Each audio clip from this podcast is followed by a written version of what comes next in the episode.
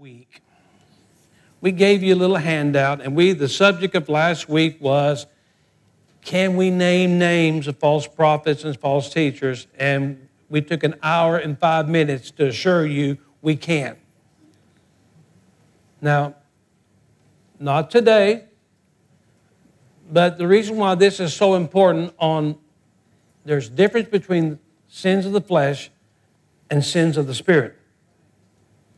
And if you don't know that, so before you tweet something or text something out of ignorance, don't do it until we explain this to you in a week or two. False doctrines has everything to do with the twisting of the deity and the holiness of our God. Now, I'll explain. We're going, we're going to talk about some things this morning. So I encourage you to get a pencil paper out, get a crayon. Don't look at me like you don't know what I'm talking about and then call me tomorrow because I'm not going to talk to you if you don't write it down today. So, 1 John chapter number 4, verse 1 says this. Man. Beloved, the Greek word means object of God's love. So he's talking to the believers, beloved. He's not talking about pimps, prostitutes, and plumbers. He's talking about the, the church, beloved. Believe not every spirit, but try the spirits whether they are from God. Now, some of you are saying, is that really in the Bible? It is. So, for the last three weeks, some of your demons have been, fire has been coming out of your nose and your eyes. Said, boy, he's a troublemaker. So I am. So what? You ought to know that by now. Because many false prophets have already gone out among us into the world. So, here's the idea this morning. We're not here to label and tag sins of your flesh. We're not here to bring up anything, your stupidity and your, and your lack of discipline on certain things, because we don't have much time. We are dealing with anything that uh, exalted or opposes against the righteousness and the holiness of God through Christ. Anything outside, I'm on it. And so you may go and say, well, what, what about Gayla? She combs her hair on the right, and Catherine combs her hair on the left. That has nothing to do with attacking God of who God is. So David Jones gave me the permission, like I needed about a month ago. He said, if we don't hear from you, we probably won't hear it. Or we're going to hear from somewhere that's not true. So here we go. So I am, my job is not to believe every spirit. So, so what do we do? It says, how, how do we do this? Try the spirits. Dokimazo, try the spirits. Do not believe every spirit that comes along. See the word spirit in the King James? It's a small s. It means their mind, will, emotions. Anytime it's a capital S, it's the Holy Spirit, small s, it's another person's opinion.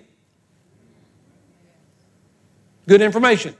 So in the King James, if you'll see big S, that's Holy Spirit. See little s, that's, that's, that's another man's opinion. Don't believe every donkey that comes in here braying something. I didn't say it. I said last week it started with a J and ended with the S, and it wasn't Jesus. So somebody may say, not this segment, say, oh, can we not just have a church here that just holds hands and we love one another and kind to one another? Yes, it's called Children's Church. Just help yourself and go over there. Yeah, we got that. We got that. But this is not that. We're adults. Got it? Dokimazo is a word to investigate. Matter of fact, by the time the Greeks got hold of it, it puts it under the beaker tube and turn the light on it, examine it, put it in a Bunsen burner, light it up, see what happens. He's telling us as believers, not preachers, as believers. Philip, he's telling us every, every doctrine that comes along, don't buy into it. Put it to the test. Will, will it stand? And matter of fact, I wrote this a faith that cannot be tested is a faith that cannot be trusted. And what I tell you from the pulpit, brother, you can take it home with you and you can turn the fire. It, it will withstand any testings because the Word of God, flower fades, the grass withers, but the Word of God will endure forever and ever and ever. And I'm not afraid nor I'm ashamed to declare what the Word of God says. So this is why we post it up here. It's not my opinion, it's the Word of the Lord. So, so let's get that out of the way. And if you're allergic to the Word of God, like we said last week, some of you are allergic. It said the last days they will not endure sound doctrine. It means to become allergic to the Word. It's all right. So we begin this morning. So, what's the big deal about What's the big deal about these other doctrines, these people that I named? And I'm not going to name them because I'm not going to get you riled up. Word of faith people, what's the big deal about their doctrine? Whether it be uh, or, uh, or all these people, Ken Copeland, George Myers, T.L. Osborn, all these people back in the 70s, what's the big deal about this? It's a huge deal, and I'm going to explain to you why in simple terms this morning. Now, once again, go do your homework. I'm not going to put you in the high chair this morning and feed you stuff. Go home and look it up. Just go home and look it up. The doctrines of the Word of Faith people. Am I a Word of Faith man? I hope I am. So, but what happens is the problem is, is that there, we have a problem here. Now, we said, I said, that we, we don't have to split over secondary doctrines. Water baptism. Should I be dunked, sprinkled, immersed? In, in the good old immersion, because the word baptizo, it means a sunken ship. I mean, get you down there where all the air bubbles are gone. We're going to practice that Sunday morning on you. You're going to kick and scream, but it eventually go away. Um, should we have musical instruments in the church? I'm going to say yes. Now, some says no. I happen to like it. But I'm not going to break doctrine over you about that. Some of you want to wear your hair high? Wonderful. Some of you want to wear your hair low? I'm with you. I'm just glad I got a little hair left. That's all there is to it. These are secondary doctrines, but what I'm referring to is a doctrine that's demonic and devilish because it is exalting except against the knowledge of God. 2 Corinthians chapter 10. Okay? Are you with me? Don't go sleep on me. Are you with me? All right, so this is where we are, and I'll call it out because it's my job to call it out. Period. So, what happens is this these doctrines diminish the deity of Christ and a sinless God. So, here's the doctrine begin with. These people believe, look it up. I'm not going to name names. Did I name one? Sorry about that. Look it up. They believe that Jesus Christ lived a sinless life. He was virgin birth. He died upon the cross. He lived a vicarious life. He went to the cross, he suffered, he went before Pontius Pilate, and all these things. And what happens is at, at Calvary, at Calvary, when his blood was shed, even though he said it is finished, it wasn't finished as far as the and you would you would be amazed at these people that are raking in millions with the M and billions with the B that people are buying into this. And I, I want to uncover the religious doctrine of this. They believe that Jesus, when he left the cross, left the cross as a sinner. Yep. And he went to the center of the earth, to hell, as a sinner. He was the biggest sinner man had ever known. And he, Kenneth Copeland said, Oh, I did it again. Kenneth Copeland says in the recording that Jesus was molested by demons. J.M., not going to mention names, follows the same suit these other people, the writers, will go into explicit detail. Remember what I said last week? Vain babblings leads into what? More ungodliness. What we lack in information, out in fictitious stories. And when you leave the, the principles of faith, the stories get bigger and exaggerated. You with me? You might as well be with me. So what happens is they believe. Now it's hidden somewhere because they Anybody remember the song Carmen? Remember Carmen? He, he wrote a song Friday night, Sunday's on the way. Three days. Jesus in the tomb being harassed, tortured, molested by demons as a simple man. And I'm going to address that with you this morning, okay? So, what happens is, what they're saying is this make no mistake about it. I'm going to show you the lie and where it came from. But Make no mistake about it. This is the tarnish that Jesus Christ was a sinless God. This tarnishes that Jesus Christ was sinless. He died sinless. He rose from the dead sinless. All right? So this doctrine is very damning because the problem is is that we're corrupting the nature of God in Christ Jesus. We're making him like us instead of us making ourselves like him. So, so here we go. This will be simple for you to understand. 2 Corinthians chapter 5, 21. For he that was talking about Jesus, this is where they get the doctrine from it, and I'm going somewhere. So let me get on this, and then in a, in a week or so, I'll come back to this. For he, God, made him, Jesus, to be sin for us. Well, there you go. Made him to be sin for us. There's the doctrine. Who knew no sin, which he did not, that we be made the righteousness of God in him. So this is their doctrine. That he, Jesus, that knew no sin, which he did not, God made him to become sin. What a horrible and a grossly misinterpretation of this scripture. Grossly. Anybody that has any type of formal education in, in biblical principles knows this. And if you don't know this, I'm going to explain it to you. Jesus Christ did not become sinful in himself. Our sins was not placed in him, our sins was placed on him. So here's the idea. Somebody drank Miller of, of, of tomcat rat poison. He, I don't even know what he thinks. He thinks it's tomato juice. He, has got a bad eye. So he drinks this. And he goes, Oh, I'm dying, I'm dying, I'm turning colors. I said, You are. Just puke it up, just puke it up. And I'm, I'm here for you. Just get it all out. And so I have a bag for him. And, said, and, and so instead of pumping his stomach, let's say, so they take him to the doctor and they pump his stomach and they put it in a bag. And he said, I feel better. I said, Here, let me have that. And I said, I'll, I'll dispose of it. So what do I do? I drink it.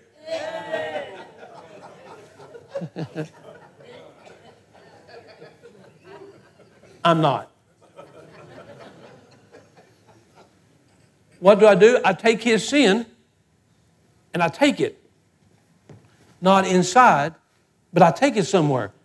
Where I'll show you where did Jesus take our sins? Oh, three, he took it back to hell where they belong. That's where they came from. He said, Here, I'm here to, I'm here to release the captives into heaven, but I'm here to return something that belongs here. Torment, fear, hate, jealousy, rage, blah, blah, blah. He took our, our sins, he took our sins on his body, not inside him. He wasn't the biggest sinner the, the Hebrew translates this correctly. Jesus became sin. Here we go. Sin offering. Any chimp from Frank Buck Zoo ought to know this. Now, the Greek says hamartia. What a, what a mis. Every, every Bible scholar in the world will tell you it is a misconcept of the word. In the original Hebrew, it says, and I'm going to prove all this to you this morning sin offering. So, what's it? He that knew no sin became the sin offering that we may be the righteousness of God. That our sins was not poured into him, that poisoned him and contaminated him, and he went to hell for three days as a sinful man and had to get born again in hell. That's their doctrine. God placed. So, so anybody here know a little bit about the Old Testament before I go on?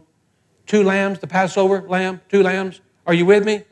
I don't think you're with me. Did you know there's two lambs in the Old Testament? One of them, what did they do? They, the atonement blood. What did the other one do? It, I'm not making this up. He is the sin offering. Had two lambs in the Old Testament. They bring side by side. One of them, they shed his blood. It was atonement for the previous year. They were good for the past year. They paid their taxes from the past. Now then, we have one live sheep. What do we do with him? Lamb. He said they would confess the sins upon the Lamb and send him to Lodabar, which is desolate or desolate place, and they would watch the nation of Israel, how, how animated this may seem, but the blood of Christ had not come in effect. So one lamb represents atonement, and the other lamb represents their sin is taken to a place that's gone. Jesus was both. He became our sin offering and our sin bearer. He was a sacrifice for our sin, but he bore our sin, according to 1 Peter chapter 2, verse 24. He bore our sin and he took our sin. And where did he take our sin? Where did he take them? And somebody said, as far as the east from the west. That's not what, I'm telling you where he took them. He took them for where they come from. Guess where sin started? Just say Lucifer and you'll get it right. He took them back to Lucifer. Hey, this is, this is you. You're the one that released this. I'm bringing all this junk back to you, and y'all can have more of it here. So he did not take our poison. He himself, on the inside, was spiritually poisoned, become sinful man. He took our sins up, upon himself, not within himself, upon himself, and he took it to the right compartment in the right place. And there, as far as the psalm says, east from the west are sins that God no longer remembers. There's a huge difference. There's a huge difference of saying this Jesus became sin versus Jesus became sin offering. That's astounding to me. Okay. 1 John chapter 2, verse 2. what's this. So he, Jesus, is the propitiation of our sins. That's a funny word. It's a word called Helmus, but it means this. And not for ours only, but for the sins of the whole world. Helmus is a right word that should have been inserted in 2 Corinthians 5. But watch this. Helmus is a word for, where we get a word for, NIV gets it right. Jesus is the what? Atoning sacrifice of our sin. Nowhere in the Bible will it contradict itself, ladies and gentlemen. The Apostle Paul's not going to state in one state that he became sin, and then somewhere else that John's going to say, well, here's the real deal that he was the atoning sacrifice. They're both are correct. It was a mis is a wrong inserted word that the Hebrews put in there. Jesus Christ is the atoning sacrifice for my sin, Thomas's sin, Virgil's sin, for the whole world's sin. He is the atoning sacrifice once and for all, and it was settled on the cross, not three days being tormented or molested in hell. When he said it was finished, it's finished. That's pretty good news to me. So, for you that don't know this, for you that really don't care, but I do care. So, the word atoning, we talked about this. So, we have some new members over in this section, so they're a little slow. So, I have to repeat some things slowly to you. Atonement is a wonderful word. Kafar is used in the Hebrew Bible. Kafar. It's only used one other time in the New Testament. I'll show you what it is. But atonement, it means, in the Greek, the word M-E-N-T means with. With. So atonement, when you spread it out, means at one with. Atonement. So just take a moment to understand what I'm telling you. At one mint. At one with. Atonement means now then, I'm at one, John, with God. His shed blood on the cross brought atonement for our lives. His act of a sacrificial life, of his shed blood, was more than enough to bring atonement for the sins of humanity. And I don't have to work for it. I don't have to strive for it. I don't have to do anything. He did it all at Calvary. And the most worst thing I can do is try to add to or take away or diminish the sacredness of the blood of Christ on the cross. And not only that, but it's demonic and it's devilish. Here, I got some good news. God don't need your help. he said, leave it alone. Matter of fact, if you touch it, I'm going to spat your hands. The blood of Christ has set man free. And at the cross of Calvary, when his blood was shed, it brought atonement for our sins, or now then I become at one with God. So here's the verse to clarify that. So atonement is only used one other time, only once in the New Testament. Once. Romans chapter 5, verse 11 catalog it is. But not only so, same guy, same Paul, but we also we join God through our Lord Jesus Christ, by whom we have now received atonement. All right? Hey, listen, I, I, know you're getting a little restless, but I haven't even cracked the Bible yet as of this morning. All right? I hadn't even got to the preface yet, so just stay with me. Catalog is a group for, for here for atonement, and by definition, it means to reconcile or to change mutually. Analogy was the word, was, I'm sorry, when two opposing parties couldn't get along. So they sent in a mediator to bring some type of mediation or reconciliation between two parties. So now then what happens is this, catalog, Jesus Christ became our atonement. It means this, that not only he's reconciled our sins to God and God to us, but now then there's, a, there's mutually a change between both parties. so here's the deal. I found out when I gave my life to Christ, fully to Christ, I mean, fully upon his shed blood. I mean, fully upon his shed blood, the atonement of sin, that's it. No works were involved. Then what happens is something wonderful happened is this that my heart changed towards God and his heart changed towards me. God's no longer mad at us. Now, some of you are not born again. We, we, we might want to come on Wednesday night and I'll give you an hour about the wrath of God. But today, if you're born again, God's not mad at you. That's pretty good news.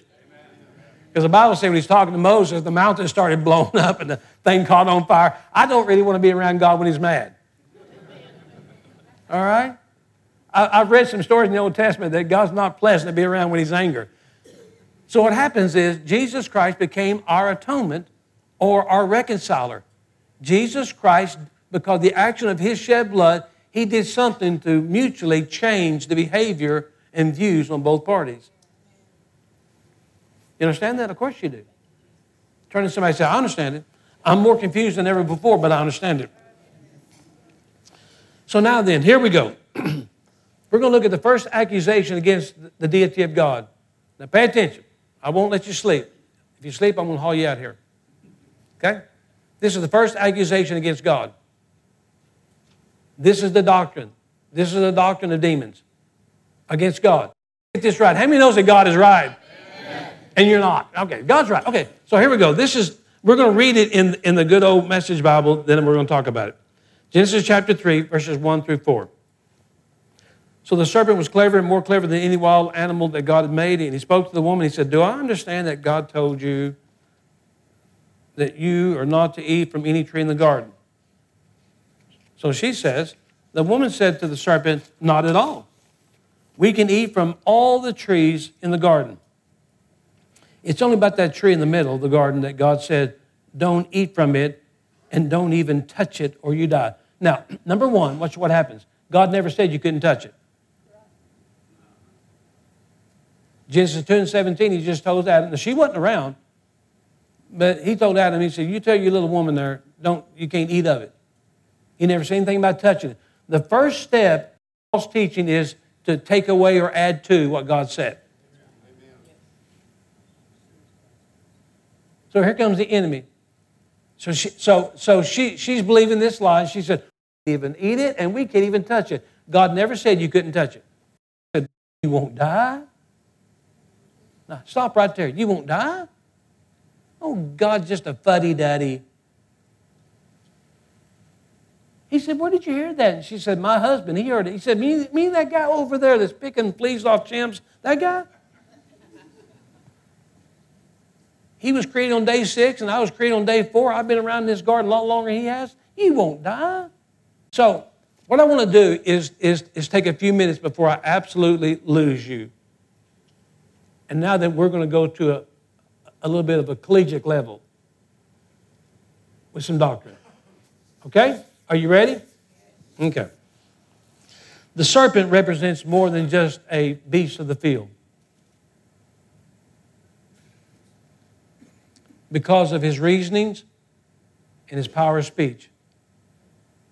Now, what I'm about to tell you, I need you to be wide awake. I told you two weeks ago I would never treat you like preschooler Christians. I want to talk to you as educated men and women of God. The serpent here, by the Hebrew language, is it, it, Nakash is a word for hissing, or the Hebrew gets it a snake, something that hisses. Well, I know a lot of things that hisses. A cat will hiss at me. I don't know why. I think it says, I love you. I don't know what it's saying. he is not some loathsome creature that's crawling on his belly because that never happened until after Genesis 3:17.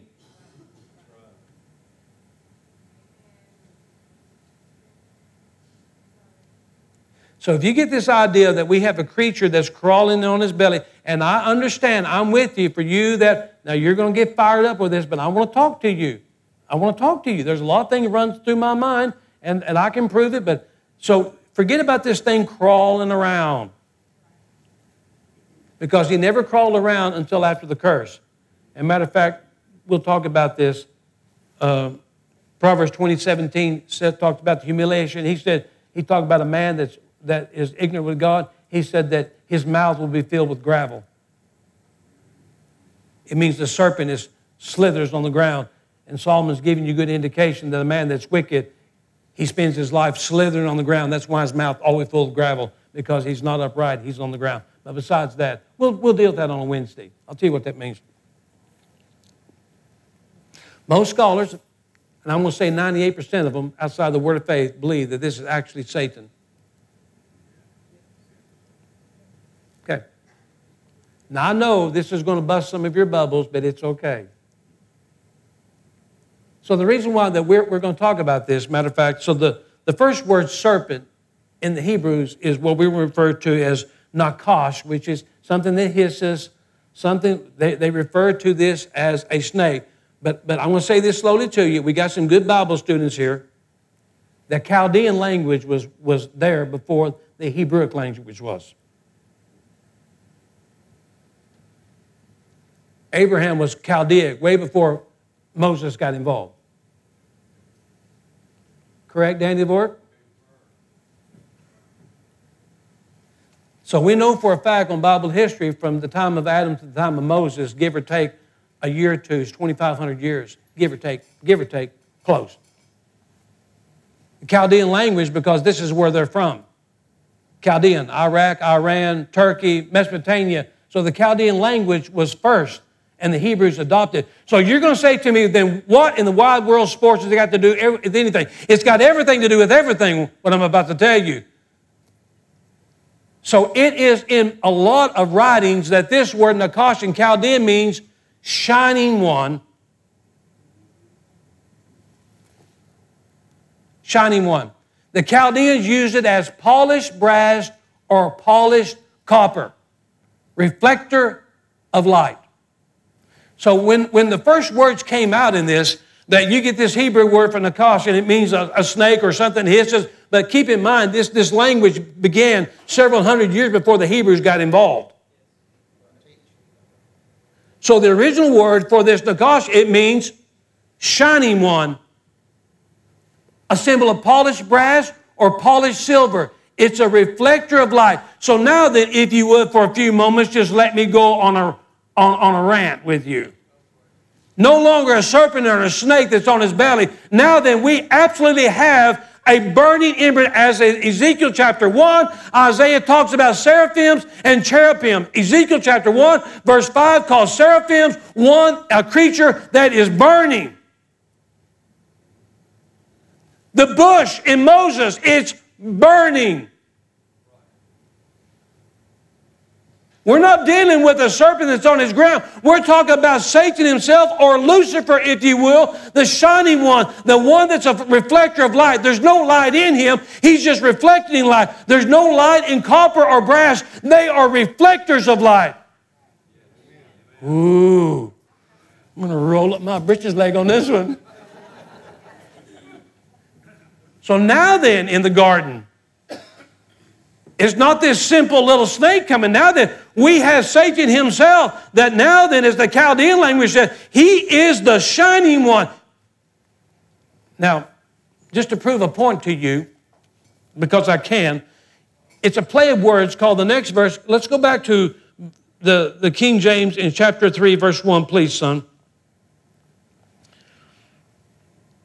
King James. Now the serpent was more subtle than any beast of the field. Any beast of the field. Horrible translation. The word, the word field can be territory, plot of ground, territory, boundaries, world. It, it has infinite amount of, of, of possibilities. So forget about the field. You're thinking about the field like the backyard. Use the, use the word field as the garden. Use the field as the word the planet. It's not taking anything out of Scripture. The, beast of the field, we have problem with the word beast. Horrible mistranslation. Horrible. Now, some of you know this, and we've been over this before, but kahi is a Hebrew word for beast, and it means, what's this? Living creature. Now, just stay with me for a moment. When you say that the, the snake or the serpent was more subtle than any of all the beasts in the backyard, it sounds like a farm animal, and it's not. He's a living creature. So, what does that mean? I'm glad you asked. Go to Revelation chapter number 4, verse 6, please, Jordan.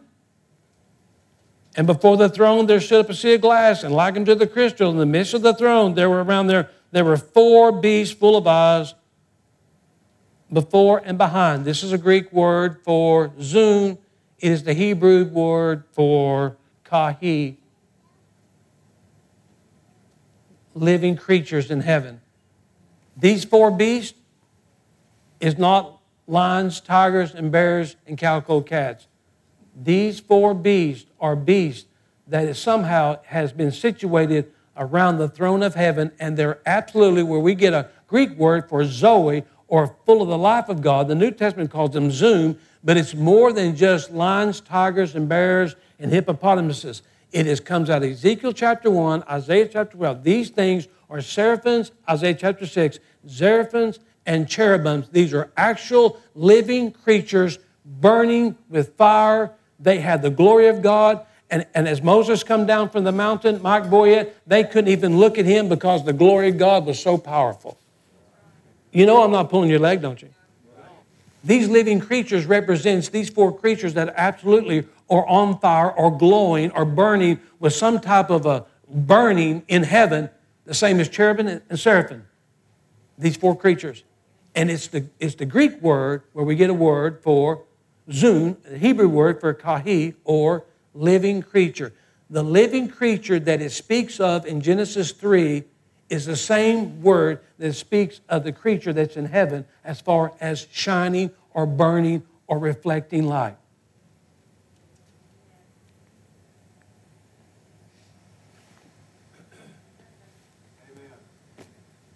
Now, some of you are going, Blah, blah, blah, blah, blah, blah, blah. So, why is that important? 2 Corinthians 11, 13, and 14. Paul said, You better, better, better beware here in Corinth, here at Calvary. There's false apostles, deceitful workers, and they had the ability to transform themselves into the apostles of Christ. And no marvel, for Satan himself transformed into an what? Angel of light. Let me give you the definition for this before we go on. These are reflectors. These are eye catchers. These are attention getters. These people are flashy. They are sparkly. They have that wow factor. Woo!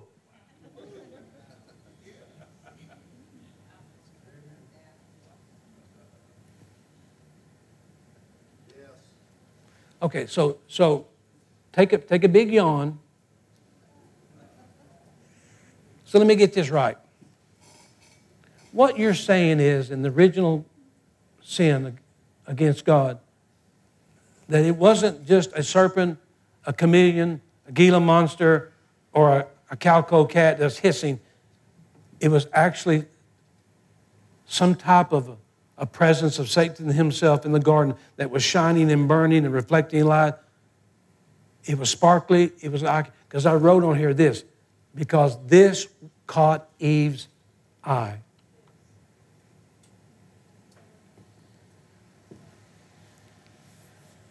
Moses never would have paid any attention to the bush until it got on fire. This is what I want you to be aware of. If we just had a serpent or snake or a Gila, a Gila monster or something that slithers in, I don't know if she really buy into that. I don't know. But boy, I mean, I mean, I mean, we can be like like my, my little wife. We'd be driving the road 70 miles an hour down a, down a country road, 70 miles an hour, whatever speed limit is. Of course, that's what I'm going to drive. And she goes, "Stop the car!" And I, and I, and I think I think something's happened. She's been shot. I mean, I, I don't know what's happened. She goes, did you see that? I said, oh, What was it? A murder? A car? She goes, No, it was a wind chime. oh, oh, oh, I start breaking out in a rash. And, and I said, We are not stopping this car for a wind chime. And then once we turn around and get it, I said, I'm not stopping anymore.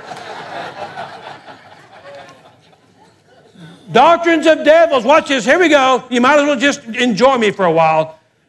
I've been taking steroids. That's what the problem is. I got the Holy Spirit in me and I'm on steroids. I don't know which it is. But the problem with doctors of devil is this by itself, it, it, it, it won't pass. It won't pass. So we've got, we've got to be catchy. We got to be flashy. We got to be sparkly. We got to, we got to have a woo, a wow factor. We got to knock people over. We got to blow people over. We got to throw coats on them. We got to do all this nonsense because the doctrine that we speak will not stand for itself. Hang on just a minute. Now, the word that I preach will stand by itself. He, he was more clever. He said, I know she's not going to believe this snake mentality. So what happens is this little shiny, little sparkly. And, and she's looking at him and, and he's, he's looking at that thing God gave her. She's looking at him and looking at that guy playing with the monkeys and looking at him. And, and, and now that it caught her eye. Listen, watch this. I, and I'm going to quit, promise you. Be careful of false doctrines and people that catches your eye. Doctrines will always have a flashy catch blowing you over, standing you up, throwing coats on you, sprinkling on you, something. You know, did you know Benny Hinn one time had feathers coming out of his coat? Are you aware of this? Had old implants coming out of his hands. Crazy. I took a beating years ago against him. I stood against him, and everybody in church said, Oh, you're just judging. So what? He's a kook. He's a false prophet. And I named the name. I don't care. Let him come here. I don't care. He has, he has blasphemed my father. So besides that, can't you flash it? So here, so this is where the conversation comes up with him. This is four, six, and seven, the King James. What I'm saying is this: if it's if it's too flashy, it's just, if it's too frilly, beware of it. Now we can have fun and, and have good music and life, but when it when it becomes like absurd, run from it. It's, it's not of God. God don't have to put on a show God don't have to have a smoke machine. We don't have to have a strobe light. We don't have to sing Foghat songs in this church just to draw people. Jesus said, if I be lifted up, I'll draw all men nigh unto me. And if they don't want to come, then, then that's not my problem. My responsibility is for you that are here this morning. So he said, How can you get more people in church? I don't know. That's up to God. My job is just to preach to you. So the Lord God said unto Cain, So why is your face fallen? Why is your countenance fallen? Why does your face look like it's pouting? Because it is. He said, if, if you do well, thou shalt be accepted. And if you don't do well, then sin lies at the door, and unto thee it shall be desired, and thou shalt rule over him. So here's, here's the concept of this scripture, horribly mistranslated. He's having a conversation, Abel and Cain, and he said he didn't accept Cain's because it was, it was because he, he gave God his leftovers. But Abel brought in the sheep, he brought in the fruits. One is for worship, one is for atonement. That's another sermon. Promise you. It's good. So, so God comes, to, and this is what he says. He said, Why is your face falling? You ever know somebody that's really out of fellowship with God, and God said, This is what you want to do, they won't do it, and they're like this. And I say, What's wrong? Nothing. What's wrong? Tell me. Nothing.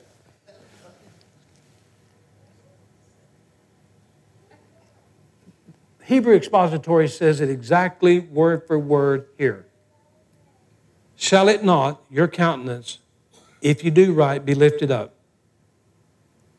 But if you do not right, then at the entrance of the sheepfold, right in front of you, is a sin bearer, kata. A sin offering is lying, crouching, waiting for you. So, Brandon, here, and I'm really quitting. Close your Bibles. In the Assembly of God Church, when I was raised up, they, they took this and they grossly twisted it. And they said, if you don't get it right, sin is like a, a wild, sin is like a wild animal.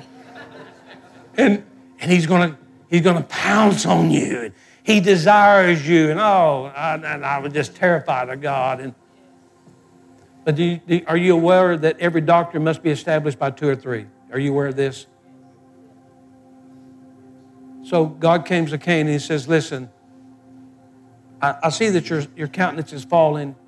and you're blaming your brother and you're blaming everything else, but really, you, you, the blame is really on yourself, but I'm with you. But he said, if you'll do what's right, if you'll do what's right, and this is what it says in the actual Hebrew expository of this, right in front of you, in front of the entrance of the sheepfold. What's at the entrance of the sheepfold? And the answer is a sheep. Abel offered a lamb and God accepted it. And he said, That's what I want. And then you bring me this other stuff? He said, That's not what I'm wanting blood, sacrifice. And we're going to get onto that one day. But he said, Right in front of you at the entrance is a sheep, and it's here for you, and it's crouching down. It's not, what's it? It's not running from you. You don't have to get a, a lasso to hunt it down. It's waiting for you. It's ready. It's willing. It's crouching. It's lying. All you have to do is pick it up and offer it.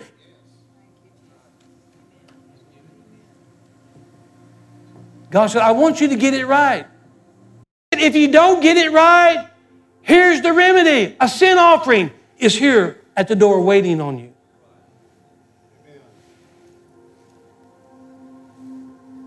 So now we quit. Look what First John says this. My little children, these things I write unto you that you what? Can we all say it together?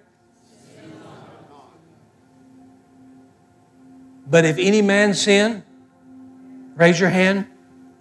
That's me. I have an advocate with the Father. Christ Jesus the righteous.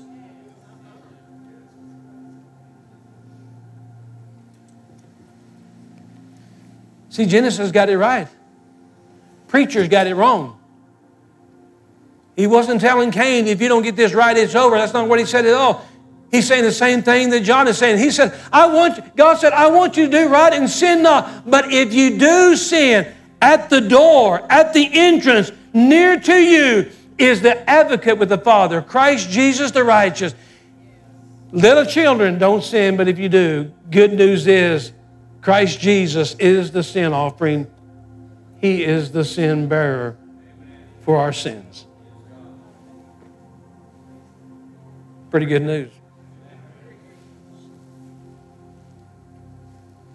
So this morning, I said a whole lot in 45 or 50 minutes or so, but I will tell you one thing. False doctrines are already among us. False teachers are already here. I told Jeffrey yesterday, he came to see me, and uh, Christine, he spoke highly of you too. He loves you. Yes, ma'am. He does. Yes. She goes, Yes. And I would say, Can you imagine watching OU beat Texas again on the television and, and the news flash comes on? Ladies and gentlemen, we interrupt this program. I mean, right when somebody lets a pass go, what are they doing? And it says, and because they live on Maxwell, and I said, they said, we interrupt this program. A murder of the whole family has just occurred.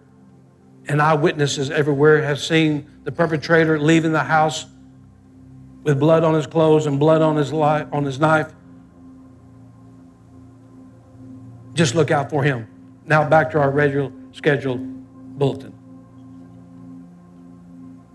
And you're going to say, why didn't we get a description of this guy?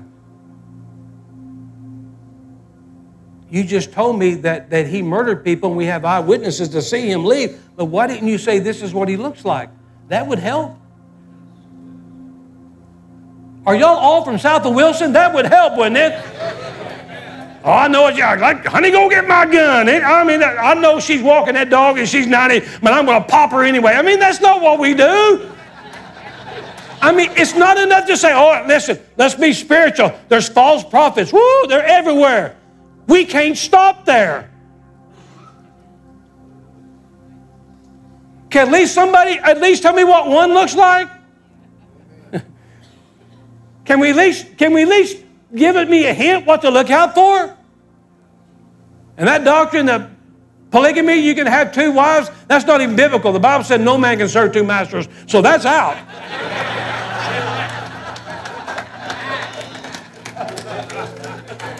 all right, all right. Stand to your feet. Good Lord.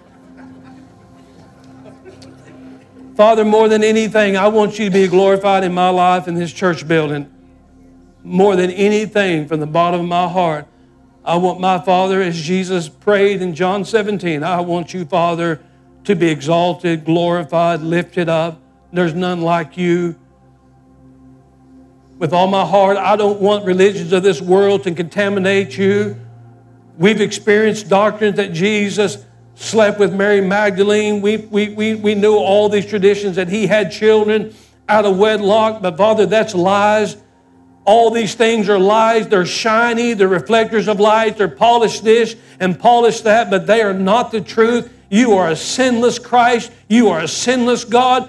You came from eternity sinless. You lived in this world sinless, and you died upon a cross sinless, and now you are living evermore for our intercession as a sinless, holy God. And I refuse to let men desecrate the nature of your holiness. So help us to take this small Bible lesson to heart that we're not just dealing with certain beasts of the field, we're actually dealing with doctrines that are represented by something that's big, shiny, flamboyant, over the top, wow factor. Bring us back to the humility and the modesty of Christ. Please take us back to where you being equal with God in Philippians 2, but yet you chose to disrobe and humble yourself and to serve mankind.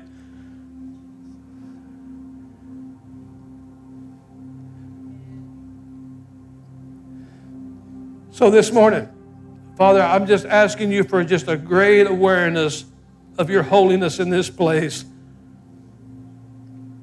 And I'm so thankful that You've given us the commandment not to sin, but I'm so thankful that if I do miss it, and I do, but I have an advocate with the Father.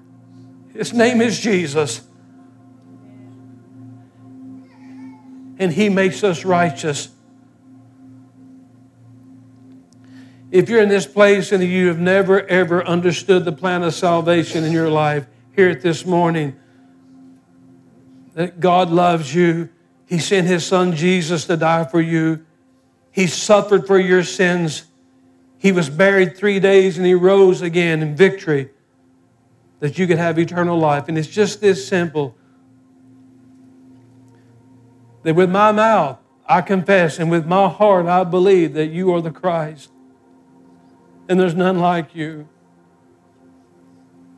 And the Bible said in Romans 10 and 9 and 10 if you believe in your heart and confess it with your mouth, you're saved. So, Father, let that be this morning the foundation that we go back to. Let us have a sense of humility and honesty and servantry as we just surrender our life to you to glorify our Father. There's none like you. In Jesus' name.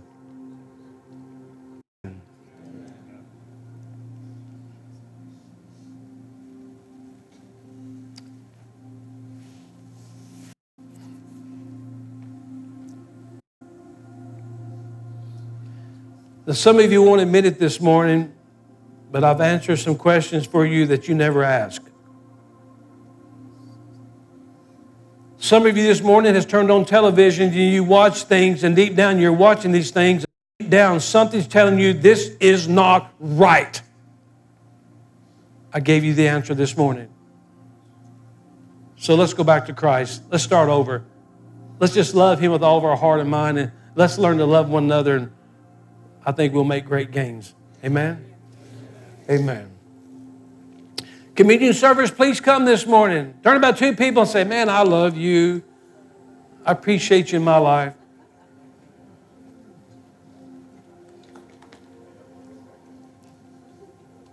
Now, I want to say something to you this morning. If you're new here, we celebrate Holy Communion every week. But I want to say something to you this morning by the time in Jesus' time, Passover become a parade. Matter of fact, they called it the, the Passover of the Jews. They never called it the Lord's Passover. They did in Exodus, but not in the Gospels. Now, I want you to let that sink in a moment. It was never referred to in the Gospels as the Lord's Passover. They called it the Jews' Passover. Now it has become a parade of religious things to do. That's not what we're doing here. This is the Lord's Supper. So Jesus sat down with his disciple and said, 1500 years ago, you celebrated this ordinance for the first time with the unleavened bread, bread that had no leaven, which represents sin. But he said, Now then, I am that bread that cometh down from heaven. And if any man eat of me, he'll never hunger again, John 6. And he said, For 1,500 years, you've been celebrating the, the shedding of the Lamb's blood that was taken and placed on the, the doorpost in the shape of a cross. But he said, Now I am, in John 1 29, the Lamb of God, which takes away the sins of the world. And my Father will take now my blood and place it in the shape of a cross for the forgiveness of your sins. And as often as you take this bread and drink of this cup, it will remind you of me, the sin offering, the sin bearer. Father, we bless you this morning. We're more in love with you than we've ever have. Bless this cup. Bless this bread. And for those that celebrated this morning, let eternal life be deposited in with them by faith in Jesus' name.